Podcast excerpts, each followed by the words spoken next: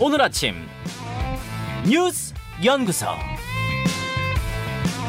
오늘 아침 뉴스의 맥을 짚어드리는 시간 뉴스 연구소 오늘도 두 분의 연구위원 함께합니다. 뉴스톱의 김준일 대표, 경향신문 박순봉 기자 어서 오십시오. 안녕하세요. 예, 오늘 첫 뉴스 어디로 갈까요? 국정과제 점검 회의.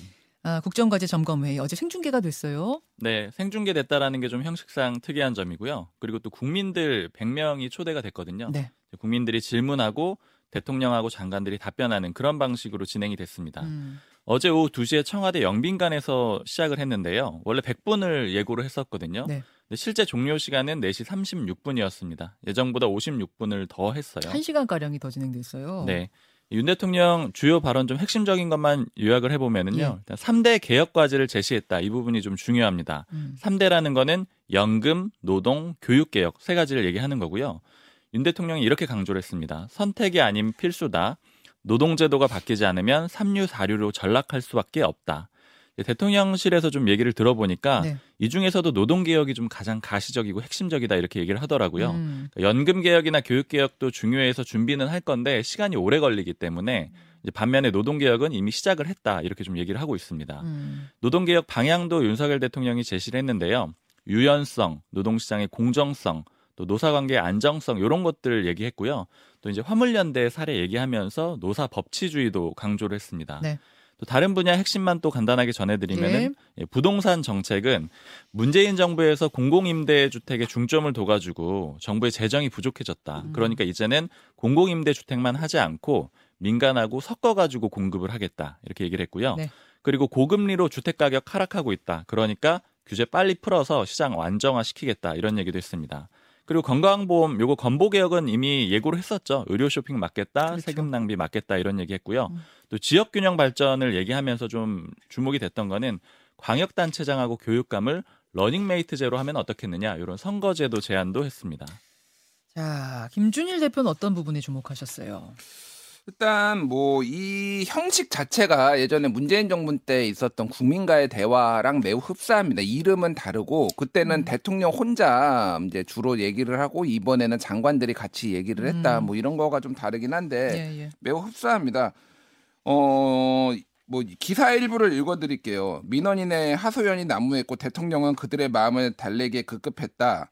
음, 손을 들어 외치는 모습은 각본 없는 솔직한 대화를 넘어 감성을 자극하는 주구 정치를 연상시켰다. 그 결과 국정을 이끄는 대통령의 아니한 현실 인식을 바꿀 기회가 사라지고 말았다.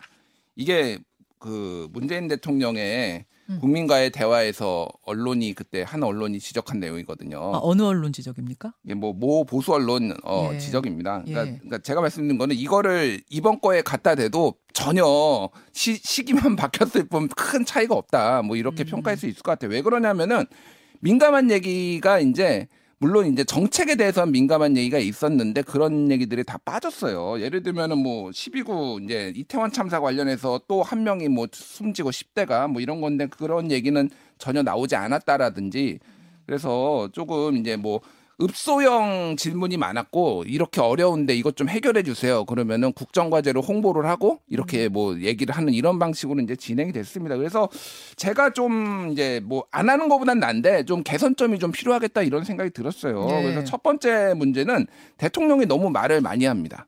이게 음. 그러니까 대통령과의 대화가 아니라 국정 홍보, 국정 과제를 설명하는 자리면은 장관들이나 네. 이런 분들이 더 나와서 설명을 해야 되는데 대통령이 한 15분, 20분 얘기를 하고 장관한테 마이크를 넘기니까 뭐 원희룡 장관은 대통령께서 앞에서 다 말씀하셨다라고 하고 음. 1분 얘기하고 말더라고요. 아하. 그러니까 이게 특히 대통령은 되게 원론적인 얘기만 너무 많이 했어요. 예를 들면은 마약과의 전쟁 얘기하는데 내가 나 때는 검찰에서 하면서 라떼를 라떼는 시절 하시더라고요. 음. 그러면서 뭐 1, 1부, 2부, 3부, 4부에서 다 마약 수사를 했는데 그러니까 그런 정보들이 국민들한테 전혀 필요하지 않은데 이제 너무 말을 많이 해서 앞으로는 대통령이 좀 말을 적게 하는 방식 그리고 또 하나는 이제 뭐 국민과의 대화도 하는데 전문가나 기자들하고도 좀 더 깊학 깊 그러니까 깊게 들어가려면 그런 게좀 음. 필요하겠다라는 거고 또 하나는 너무 많은 과- 어, 거를 다루니까 좀 나눠 가지고 여러 번 하면 좋겠다. 그러면은 좀 국민들도 더 이해를 잘할 수 있지 않겠나 그런 생각이 듭니다. 그러니까 일회성으로 그치지 않고 예. 좀 자주 대화가 있고 형식도 국민과의 대화, 뭐 기자들과의 대화 좀 이런 것들이 열려 있어야겠다 그런 말씀이신 거죠? 경제 문제만 이번에는 딱 파고 다음에는 사회 복지 문제만 아. 파고 이런 식으로 해서 하면은 국정 홍보도 좀잘 되고 사람들한테 이해도 잘 음. 되고 그러지 않을까 그렇게 보여집니다.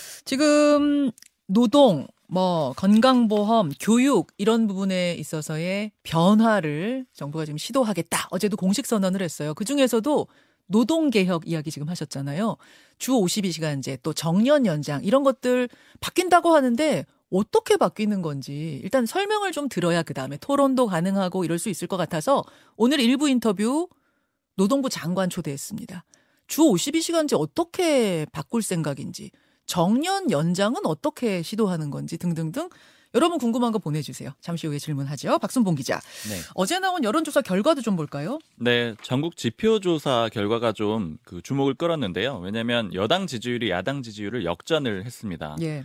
이 NBS 조사인데 엠브레인 퍼블릭, 케이스탯 리서치, 코리아 리서치, 한국 리서치 이렇게 네개 여론조사 기관이 조사를 했고요. 음. 조사 시점은 지난 12일부터 3일간이었습니다. 예. 국민의힘 지지율이 36%가 나왔거든요.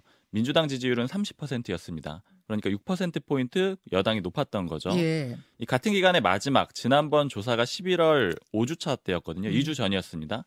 그때는 국민의힘이 32%, 민주당이 34%였어요. 음. 그러니까 민주당이 2% 포인트 높았는데 2주 사이에 국민의힘은 4% 오르고 민주당은 4% 떨어져 가지고 역전이 됐습니다. 예, 예. 그리고 이 조사에서 윤석열 대통령 지지율도 역시 올랐거든요. 음. 34% 나왔는데 이 지난번 조사보다 2% 포인트 상승을 한 겁니다. 역시 같은 조사에서 말이죠. 맞습니다. 예. 그리고 또 하나 좀 주목되는 여론조사가 예. 그제 나왔는데 방송인 김어준 씨가 만든 여론조사 기관이 있습니다. 꽃이라는 그 기관이요. 네, 여론조사 꽃 이렇게 다섯 글자가 이름이거든요. 네. 여기서 나온 이 윤석열 대통령 지지율을 보면 41.9%가 나왔어요. 그러니까 음. 40%가 넘었기 때문에 굉장히 높잖아요. 41.9%? 네. 어. 국민의힘에서 이 공정미디어위원회라는 이 그 부서가 있는데 여기서 성명서를 어제 냈습니다. 김어준 씨가 만든 진보 성향의 여론조사 기관에서도 요 정도가 나왔다라는 거는 굉장히 높은 거다. 이렇게 좀 평가를 하는 그런 좀 이례적인 일도 있었고요. 예, 그, 그 조사 개요도 좀 알려주셔야 될 것 같아요. 예. 그 조사 개요는 좀 제가 확인을 해봐야 될 것 같습니다. 네, 밖에서도 좀 찾아주시고요. 네. 요 41.9%가 나온 것이 또 워낙 다른 데에 비해서 좀 높은 수치여서 어제 화제가 됐고, 아, 국민의힘 전당대회 룰 변경 얘기는 지금 좀 어떻게 변화가 있습니까? 어떻습니까? 사실상 100%로 가려고 하는 그런 분위기가 많이 만들어져 있어요. 지금 현재는 당원 투표가 70%, 국민 여론조사가 30%잖아요. 그러니까 네. 7대3 비중으로 돼 있는 거죠. 음. 그런데 국민의힘 주류에서는 100% 얘기를 이미 많이 하고 있습니다. 뭐 대표적으로 정진석 비대위원장 포함해가지고 친윤계 핵심 인물들 그리고 또 김기현 의원도 이100% 얘기를 하고 있고요. 이렇게 주장하는 논리는 이런 겁니다. 전당대회는 당원들의 축제다. 그러니까 음. 당원 중심으로 가야 된다. 그리고 당원이 100만 명을 넘었다. 당원 숫자, 숫자가 예전에 이준석 전 대표 뽑힐 때는 28만 명 정도였거든요. 음. 그러니까 당원만으로도 충분한 상황이 됐다라는 거예요. 그리고 또 정진석 위원장 표현을 빌리면은 일반 반장 뽑는데 왜 3반이 참여하느냐. 아, 일반에서 반장 뽑는데 네. 3반 학생들이 왜 투표하느냐? 즉 민주당이 왜 끼느냐 이런 얘기인 거죠. 여론 조사를 하면은 민주당 지지자들도 포함이 되는 게 아니냐. 그리고 윤석열 대통령이 사석에서 100% 해야 되는 거 아니냐 이렇게 언급했다라는 보도도 나왔거든요. 네. 근데 저도 직접 들은 사람한테 이 들은 의원한테 들은 건 아닌데 음. 다른 의원이 그런 얘기를 하더라. 이런 음. 좀 전달해서 들은 얘기까지는 들었습니다. 아, 윤 대통령도 사석에서 당신 100%로 가야 된다 이런 얘기를 했다고요? 네. 어. 원내 지도부의 한 의원은 90%는 오히려 명분이 좀 안 산다. 이게 좀스럽게 보이지 않겠느냐. 그러니까 당원들 뜻을 존중한다라는 의미에서는 100%가 맞다. 이렇게 얘기를 하기도 자, 했습니다. 그러니까 대통령을 비롯해서 당 주류에서 당신 100%로 전대 룰 바꾸는 얘기가 이렇게 나오니까 비윤 내지 반윤 후보들 쪽에서는 또 반발의 목소리가 크게 나오죠. 네, 목소리가 점차 많이 나오고 있는데 유승민 전 의원 그리고 또 이준석 전 대표, 김용태 전 최고위원 이런 사람들이 이 시합 전에 골대를 옮기는 거냐, 또 삼육 코미디다 이렇게 좀 반박을 하고 있는 비판을 음. 하고 있는 그런 상황이고요.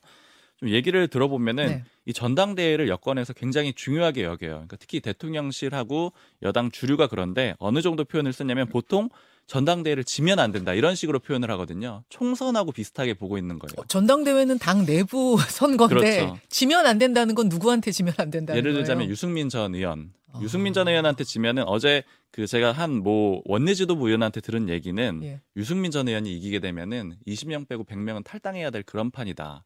그런데 안철수 의원이 이기게 어. 되면은 좀 고민은 된다. 어. 왜냐하면 당내는 좀 혼란스럽겠지만 총선 때도 좋을 수도 있을 것 같다. 뭐 이렇게 좀 고민들을 하고 있는 그런 상황입니다. 주류의 얘기예요. 당 네. 핵심 주류들. 어, 그 정도군요. 그러니까 유승민 전 의원은 이제 절대 안 된다라는 어떤 방침 같은 게 비공식적으로 서 있는 거예요. 맞아요. 총선이라고 생각을 하더라고요. 이걸 지면 야당이 두 개 생기는 거니까 야. 패배하면 안 된다. 그러니까 이제 룰도 바꾸고 여러 가지 노력을 하는 그런 과정입니다. 음, 그 정도 느낌이 그 정도 분위기니까 이제 당신 100% 투표를 하자 라는 얘기가 나오는 거겠죠. 그러니까 뭐 정진석 비대위원장 같은 경우에는 한 달 전에는 그러니까 당원 투표 늘리는 방안에 대해서 생전 들어보지도 못한 거다 이렇게 얘기했다가 그럼 왜 입장이 바뀌었냐 기자들이 물어보니까 책임 당원만 79만 명이다라고 해서 뭐 당원이 증가한 것을 얘기를 했습니다. 또 어제 비대위회의에서는 유럽이든 미국이든 정단 대회 의사 결정에 여론조사를 채택한 나라는 세계 어디에도 없다. 뭐 이런 얘기도 했어요.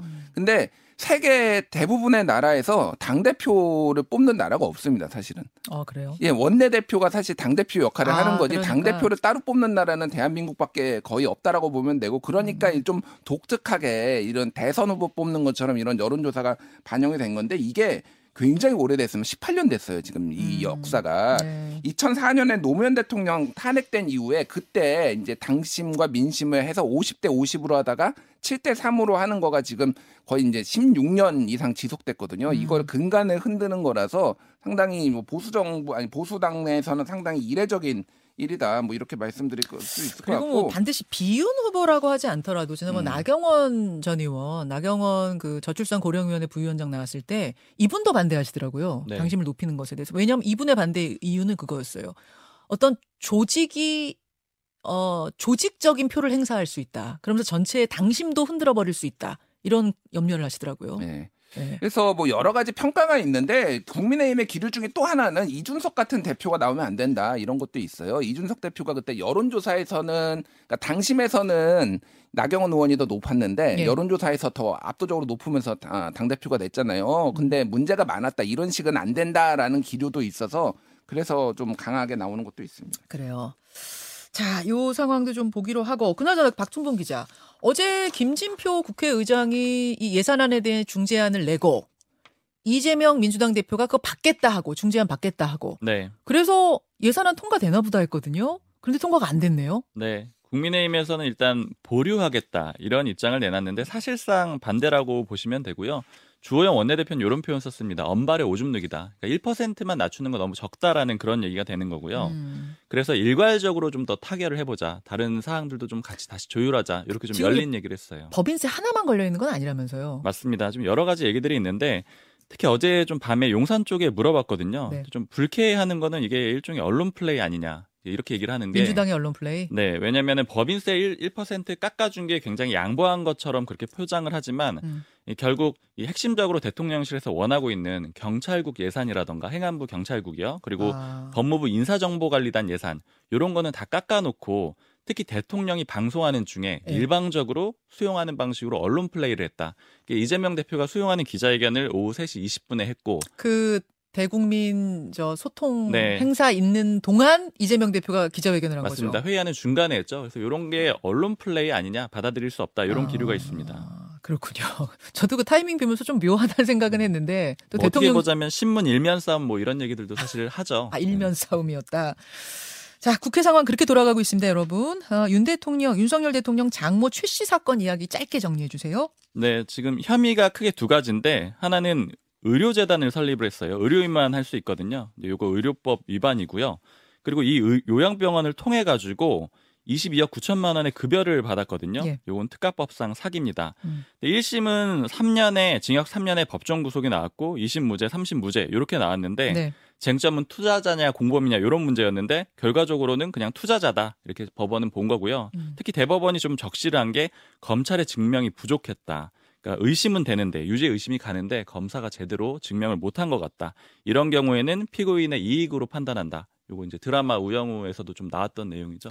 자, 이 이야기는 오늘 말말말에 준비가 돼 있으니까 거기서 더 깊이 있게 가보도록 하죠. 두 분 수고하셨고요. 잠시, 아, 조금 전에 그, 김어준 씨가 설립한 여론조사 기관 꽃, 여론조사 꽃에서의 이 대통령 국정운영 지지도 41.9% 조사 방식 아까 말씀 못 드렸죠? 말씀드리겠습니다. 12월 11일, 12일 양일 동안 성인 남녀 1,001명 대상 조사였다는 것.